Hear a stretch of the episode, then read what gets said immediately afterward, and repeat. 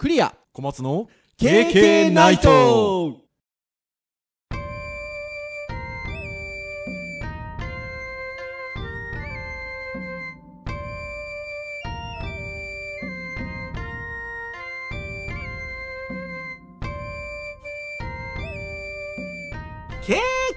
ナイト。はい。329回の配信2022年最初の配信となります。お届けをいたしますのはクリアと。はい小松です。どうぞよろしくお願いいたします。はいよろしくお願いします。いやー明けましたよ。明けましておめでとうでございますよ。リスナーの皆さん。明けてからの収録ですねちゃんとね。ねえ。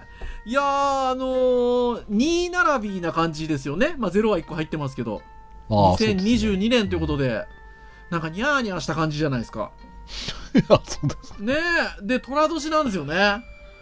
ああそう言われてみればそうです、ね、そうなんですよ。まあ虎が猫かって話はありますけど猫科なんですかね。あ虎は猫科です、ね、猫科ですよね。じゃあニャーニャーでいいんですね、はい、まあまあガオーですけどまあそうですね。ということでまあ2022年が幕を開けたということでございますね。小松先生のあの年男はあっという間だったって感じですか？ああそうですね。今まで生まれてから年男を意識したのは12243640って4回目ですけど、まあ、一番年男を意識しなかった年ですね。あらあら。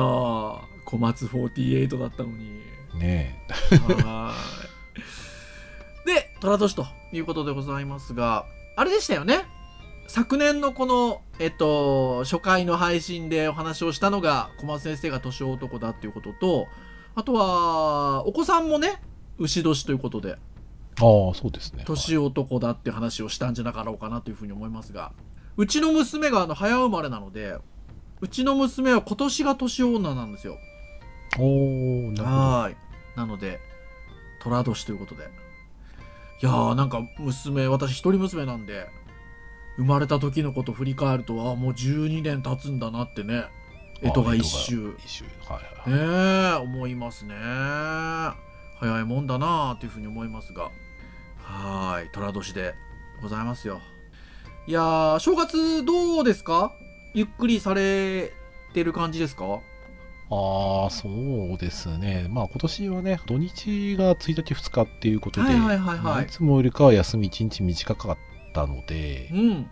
まあなんか、うーん、なんか冬や冬のね、休みっていう感じは、あんまりこう、普段よりかは短い感じがしますよね。うんうんうんうん1日だけしか変わんないはずなんだけど、かなりなんか短かった気持ちがあはいります、はいはいはいはいはい。でもあの大学の授業っていうところで言うと私割と金曜日土曜日が授業日は多くて小松先生も土曜日はい授業を担当してらっしゃると思うんですけど、まあ、金曜土曜があの大晦日と正月元旦が金曜土曜だったんであのそういう意味ではちょっとあの大学の授業のスタートは私どもはちょっといつもに比べると遅いですよねそうですね。早いとなんかね4日とかね、はい。い、う時にありますもんねそうですね。ここの、ここ数年の中で言うと一番遅いですね。う確かに。んっていう感じなので私もちょっとあの12月があの前半から中盤にかけてがちょっと忙しかったので割とちょっと早めに年末のお休みに入らせていただいてあの年始もちょっと家でちょこちょこあって ちょっとお休みをいただく必要があってっていうのがあるのであの年末年始は私割とちょっとゆっくりさせていただいてるかなっていう感じですね。ただまあコロナ禍っていうのもあるので実家の方にはまだ行ってないんですよね。あの自分の実家もそうだし奥さんの実家にもまだちょっと行ってないんですけどあのもちろん電話はね「明けましておめでとうございます」ってやってますけど昨年はそれこそねお参りっていうんですか初詣っていうんですかもうなかなか行けないからって言って配信中にあのデジタルのおみくじ引いたんですよね2人でね。ああ、やってましたね、そういうの。そう、それで言うと今年も、まあまあ、あの、大きな神社にちょっと初詣とかは行けてないんですけど、ただ今年はあの、一番近所の春日神社っていう神社があるんですけど、そこには、えっと、2日の日だったかな？来まして。初詣してきましたよ。小松先生初詣行かれました？そうですね。一応3日の日に行きましたね。おみくじは？おみくじは僕は吉でしたね。引いてらっしゃる。私なんかその時に行ったんですけど引かなかったんですよ。ああそうなんですね。そうなんですまあ、あなの一緒に弾いた息子があのガツッと今日弾いてくれたのでじゃあ一緒に結ぼっかっつって。とりあえず悪い悪いの出た時には宿り木に雇ってもらうんだよって話うをしながら結ん。できましたよ。まあでもね考え方によっちゃねそこから上がるしかないんでって話もありますしね。ありますね。はーい。うちは娘だけ引いたんですけど大吉でうーん幸先いいなっていうことであの大吉だったら持って帰れるけどなんて話をして持って帰ってました。てなところでお正月でございますよ。はい。で今子供の話もしましたがお正月といえばお年玉。はいはいはい。今日新年一発目っていうこともあるのであのお年玉について話そうかっていう風になったんですよね。なんかね今年を占う話とかもいろいろあるんですがまあはい。うんそうですね。なんか気軽に話せる内容のそうですよね。してははい。なんかねお年玉のお話っていうとお金の話っぽいですけど。はい。なんかお年玉っていうこう文化についてなんかちょっとお話ができればなというふうに思いますので。まあ新年一発目ということで皆さん気軽に聞いていただければなというふうに思います。どうぞよろしくお願いいたします、はい、ということでお年玉なんですけどもうね私どもあのアラフィフということで言うとまあ あげる側の立場の方が長いんですけど随分。まあそうですね。ね。あのどうですか？あの自分のお子さんにはまあなんかどれくらいの金額とかってなんかあったりするんですか？ちなみにあの私は小学校6年生の娘がおりまして小松先生は小学校6年生の息子さんと上のお嬢さんが？中3ですね。あもう中3ですかはい。っていう感じですけどね。ちなみにあの我が家は結構辛辛口でございまして。辛口だ。1000円なんですよ。お本当だ。辛い。はい。でもね、喜んでました。割とあの、ね、あの、相場みたいなのが探すと出てくるじゃないですか。出てきますねで、やっぱ小学校高学年ぐらいになると、なんか3000円ぐらいって書いてあるページが多いのかなっていう感じなんですけど、うんそうですねはい。わ、わち、わた、我が家はちょっと、から、辛口でございまして。あの、1000円。はい。なんですけど。まあ、これまでなんか、あの、そんな感じでなので、あんまりあの、自宅ではそんなに金額上げてないんですけど、もちろんね、うん親戚筋とかはね、まあ、可愛い可愛いっていうところで、あの、それなりにもらえたりするんですけど、はいはい。ただ、これまではね、いろいろ思考を凝らしてまして、あの、小銭で瓶にして入れるとか、ああなるほどね、はい。そうすると、こう、なんかたくさんもらった感じになるじゃないですか。まあ、ダマですからねしかもね。そう、生ですから、まあそんなことをしてたりもしてましたよ。小松先生どうですか？割と相場的なとこですか？まあ僕はね実はうん自分の家の財布を握ってないのでもうほぼ奥さんお任せなんですけど。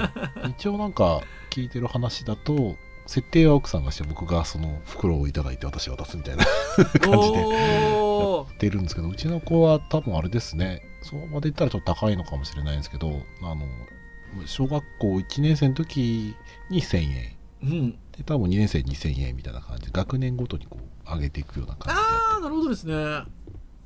お、じゃあなかなかいいお値段になってますね。多分今年6000円じゃないかなと思うんですけどねおー、すごいすごいすごい。ちなみにあの、ネットでお年玉の相場みたいなのを出しますと、まあ大体小、小学生、低学年ぐらいが1000円、3000円みたいな書いてありますね。で、高学年になるとやっぱ3000円ぐらいって書いてたりして。うんで、中学生になると3000円、5000円みたいな感じで書いてありますね。なんかその、あの、小学校のその方の2000円っていう金額がないのと、中学生の4000円って金額がないのは、なんか割り切れるんで避けましょうみたいなうんことが書いてあったりしますね。そうですねまあうんねごご祝儀とかもそういう話もねありますからうねでも割り切れるで言ったら1000も5000も割り切れるんですけどね確かに。もうおっしゃる通りですよね。でもなんか昔から自分たちの頃からなんか3とか5っていうやっぱりものでしたよね。ん。なんとなく。そうですかね確かにね、うん。まあ、35もうその次はなんかもう1万みたいな1万感じにもねなっちゃってそうそうそうそうそう。やっぱりあのこの相場なんかも見てると高校生が5000円1万円。大学生1万円って書いてありますけど。うん。なんか高校卒業するとお年玉をあげない方もって書いてあったりしますね。うちは確か大学生はもうもらってなかった気がするな俺働いてないうちやっていう形でもらってました。あそれは確かにありますね。っていうなところですよ。はい。でそもそもあのお年玉はっていう話なんですけどウィキペディアのお年玉のページを見ますとですよ。これ結構へえ意外だなと思ったのが現代のように現金を渡すのが一般的になったのは昭和30年代昭和30年ってちなみに1955年なんで昭和30年代以降だっていうことなんですよ。で私も小松先生も一応40年代じゃないですか。はいはいはい。だからそれで言うと20年経ってないんですよね。自分たちが子供の頃って。お年玉が割とそういう現金の文化になって。あ意外に新しかったんだなっていう まあそうですね少なくともうちの親世代がギリギリもらい始めるかどうかぐらいな感じですからね。ねえ。ってな感じですよ。なのでまあその前はねお餅とかねうーん。そんなんだったみたいですよ。まあ、玩具代みたいなね、昔は正月に子供に玩具を与えておりということで、お金は玩具の代わり玩具代だとする説もあるっていうね、うんことが書いてありますね。まあねあとはなんかその高度成長期ます経済成長ともにその農村社会から都市生活に変わるタイミングで増えたみたいな感じのあー書いてありますあ説も書いてありますね、米や餅を作らつら作らなくなった代わりだともされていると。うん、なるほどなと思います、深いですね。へえと思いますね。あと面白いなと思うのが、日本国以外のお年玉っていう項目もありまして、アジアは割と金銭を与える風習があるって書いてありますね。ただ、なんかあの、結構国によって、まあ、このウィキペディアの内容がすごい正確なのかどうかっていうのは別として、一応ちょっとこう、私どもがこの参照してるこの時点でのお年玉のページで見ると、中国は貨幣にこう柔術的な力があると信じられてたということで、まあ、お守りの一種としては渡してたと。いうのがまああるとねうん、なんですけど、あの、へえと思うのが、その項目の下の方に韓国ではっていう表記がありまして、韓国は、その、お年玉あるけども、年が上のものに拝む、土下座、服従行為をすることを前提にお金が付与されるのであるって書いてあるんですけど、うんもらいたくないなそう。これ本当なのかなっていう。ところでございますよね。あとは、えっと、これ2010年が初めて出てきたものっていうことで、お盆玉っていうのも最近あるって書いてありますね。あーまあまあまあお正月に会えない時とかにねなんかそういう風な会えなかったからみたいな感じで送ったりしてるんですかねねえ、2010年、関東甲信越地方を中心にお盆玉袋が販売されたということで、2013年より郵便局が取り扱いを開始したことを機に、全国の子供がもらえるようになったとありますから。うーんまあおっしゃる通りですね。確かにその、まあ今ね、親戚数字が集まるのって、まあ一般的にはお盆、盆暮れ正月みたいなうんところで、まあお正月は特にね、一般的なんでしょうけど、まあなかなかそういう時に会えない時には、じゃあお盆に代わりにっていうことはあるかもしれないですよね。あの、それで言うと、私は、その、甥っ子姪っ子にあんまり会う機会がないんですよ。はいはいはいはいはい私の兄弟の子供たちっていうのは、えっと、福岡にいるんですけど、で、えー奥さんの兄弟の子供たちっていうのは、えー関東にいるんですよ。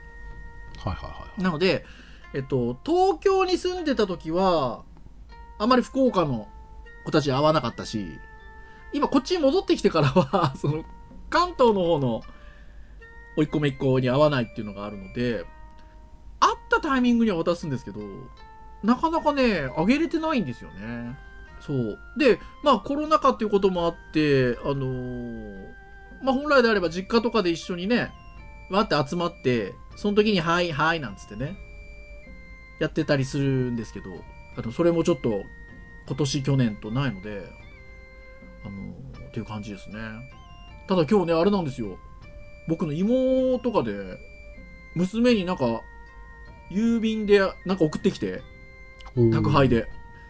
開けたらお菓子とお年玉入っててまたそういうことすると思って。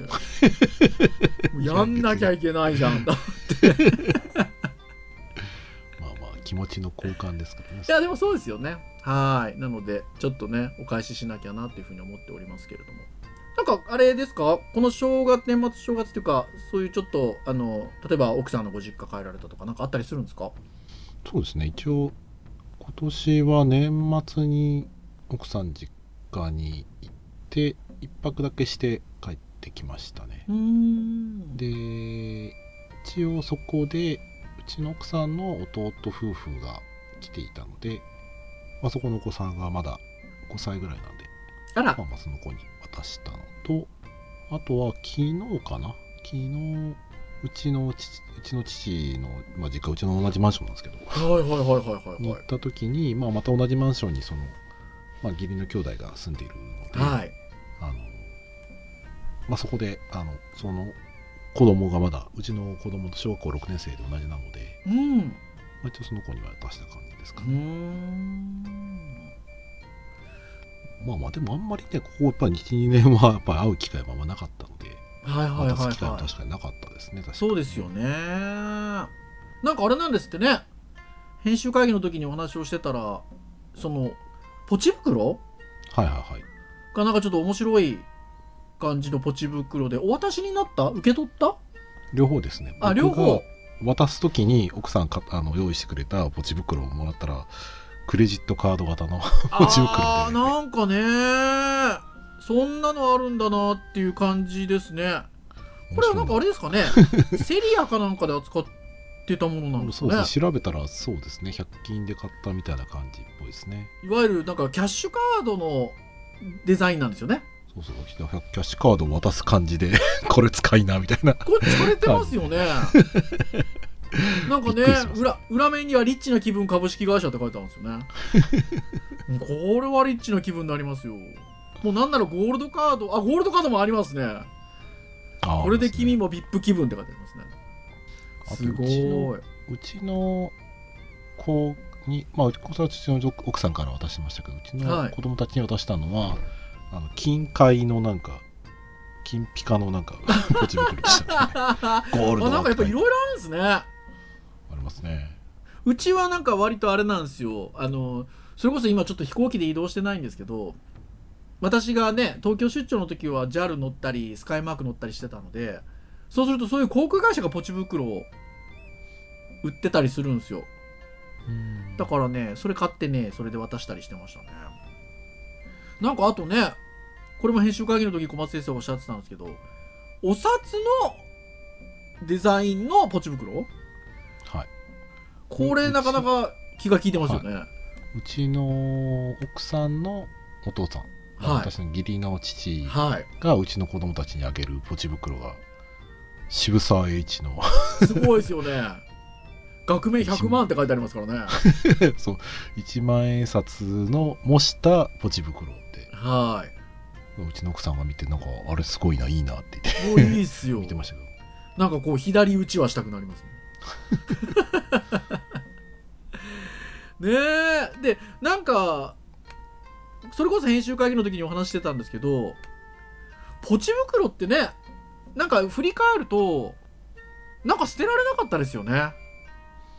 ああそうですね僕はなんかなんですかねお金もらってでなんかお金だけ抜いて袋をポイって捨てられなかったんですよいや、僕も、いや、それ、なんか小松先生がそのように、こう、編集会議でおっしゃって、思い返したら僕もそうだったんですよね。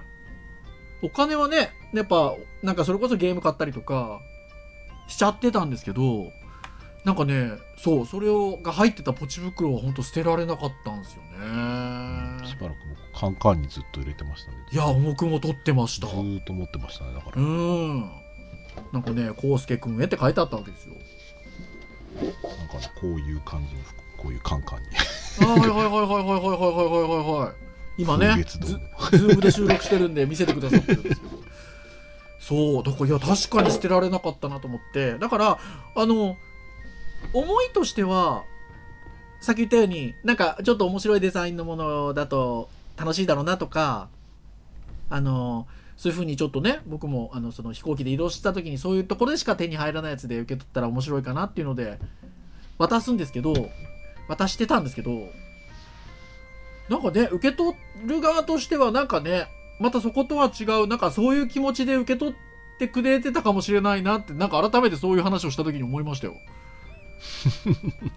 どうなんでしょうねうちの子たちは。分かんないですけど。ま あ少なくともなんか、うん。うん袋から抜いてすぐになんかその袋だけ捨てるっていうのはなんかもらった人になんかお金だけもらった感じがしちゃうのがすごく嫌で、うん。うん気持ちをもらったっていうところで無駄遣いしないようになっていうところがあってうん。なんか袋それで捨てちゃうの嫌だなっていうところでうん。そう。いやそう思います。だからうちの娘も捨ててる感じがしないので多分取ってるんじゃないですかね。ってちょっと思いましたね。うん。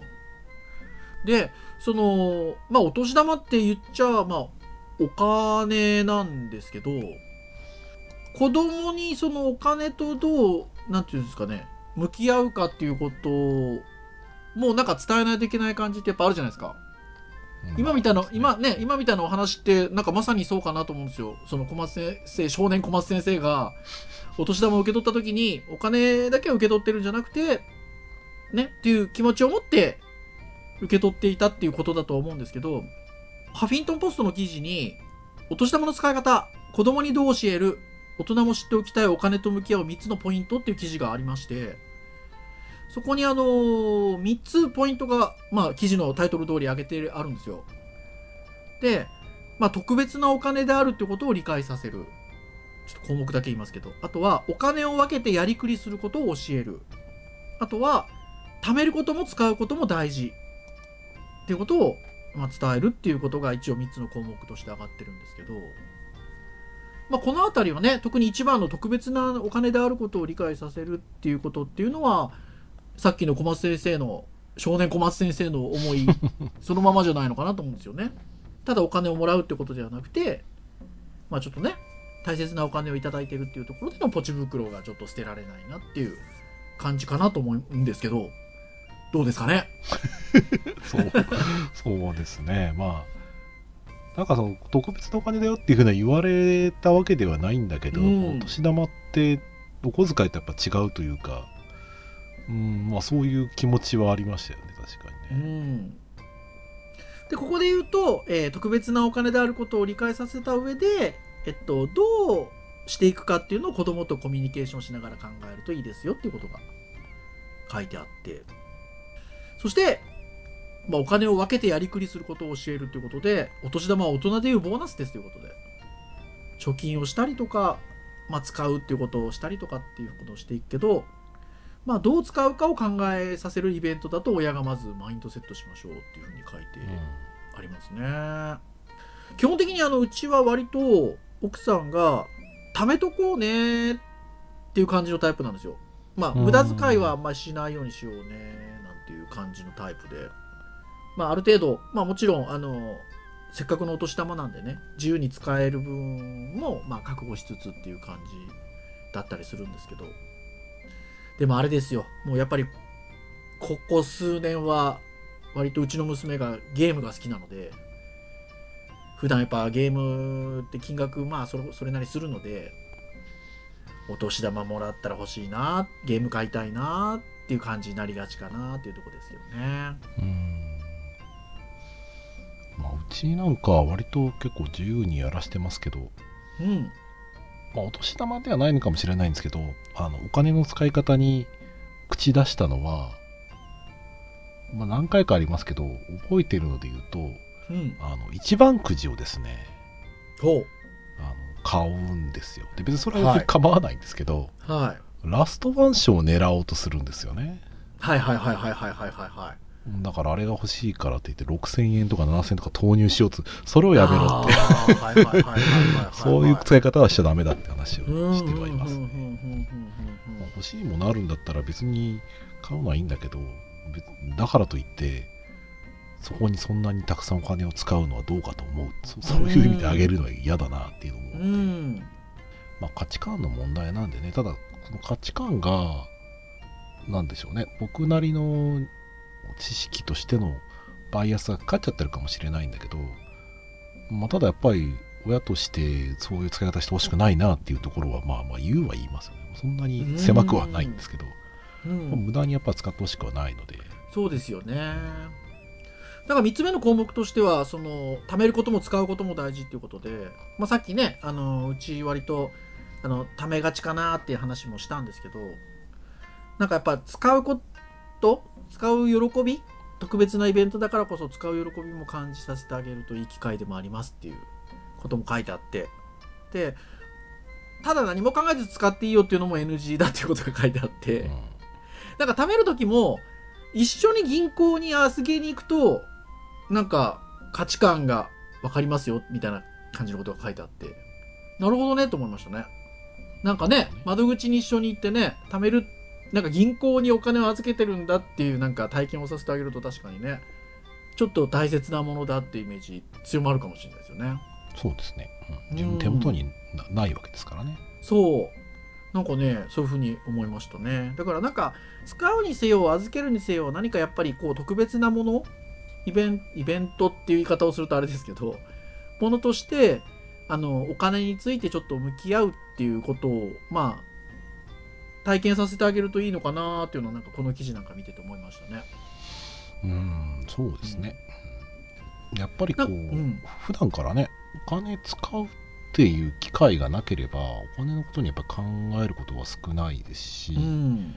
やっぱお年玉特別だなと思うのってそのうん。普段あげるようなお小遣いってすごい少額なのでうん。少額のものしか買えないわけですよね。はい。で貯めたら別ですけどやっぱ普段もらうもの少額だからその貯めるかん貯めたらどうなるかっていうイメージもつかないので、ふんふんふんふん。まあ、だけどそのお金を使う機会があればあこんだけお金があったらこういうことがいろいろできるんだなっていうのがやっぱ分かる機会ではあるので、うんうんまあまあ使わせるのも確かに一つその勉強だしはいで使わせたことによって大きいお金で何ができるのかじゃあ貯めたらもっとこんなことができるよねっていうのが、まあ、分かる機会でもあるんだなと思いますね。うん、いや、本当そうですよね。そして、なんか、こういう話の、割と、なんかやっぱり、あの、エンターテイナーだなと思うんですけど、これも小松先生が、あの、編集会議の時に、あの、教えてくださったんですけど、あの、極楽とんぼの加藤浩二さん？はい、が、ちょっと面白いお年玉の渡し方をされてるっていう話をね、シェアしてくださって、あの、どんな渡し方をしてるかっていうと、年俸制で渡してるんですってね。もう1年分の要はお小遣いとして玉を渡してると。一括して渡してるということで、もうあの自分のお金なんだから1年間自分で管理をしてねということですよね。うん、でしかもね徹底しててそのはい。やっぱり渡したらすぐ使っちゃったらしいんですけどそのはい後一切やっぱり渡さなかったって言ってましたね、年俸制ですからね。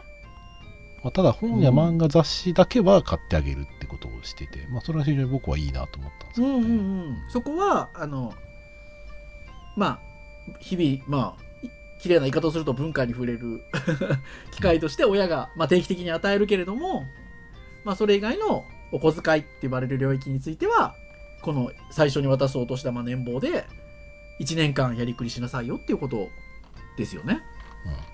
うん。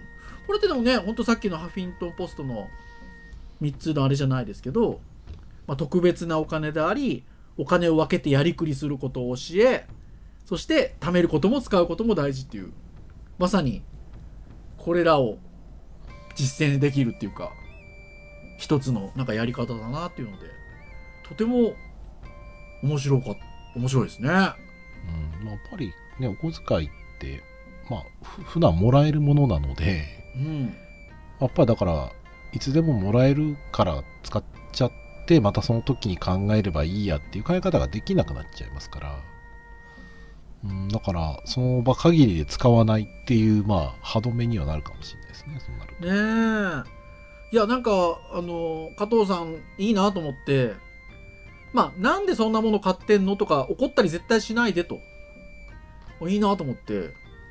怒ったり絶対しないと。ああ買ったんだ1年持つかって状況を寛容に見守ってあげることも必要だと付け足していたと。でその代わりでもさっき言った通りでもあのあげないっていう。使っちゃったら。ねでもなんかあのまあ絶対失敗すると子供は。まあでもこれよく考えたら大人でも失敗しますからね。うん、僕はいまだにやっぱり下手ですからねその辺ね。ねそうそう。だからそういう意味で言うとなんかこういうところでねそういう経験をしとくっていうのはなんかいい気がしますねでやっぱねあのその結構大きなもんバーンって買っちゃって大丈夫大丈夫って子供はね言ってたみたいだけどクリスマス前には春闘してたっていうことで。まあそういう経験をするとねまたね次の年はじゃあどうしようかなって多分なると思うんでね。うん。うん。いいなっていうふうに思いますね。もちろんねお子さんの個性によって合う合わないっていうのはねあるかもしれないですけど。うんそうね。お小遣い俺は分割で欲しいな使っちゃうから。まあそういう教育がうまく僕はされされてなかったんだなそこに関しては。いや僕もそうですね。いやーてなところですよ。はーい、まあ、ですのでなかなかねあの私ども大人になるとねお年玉欲しいなと思ってももらえませんが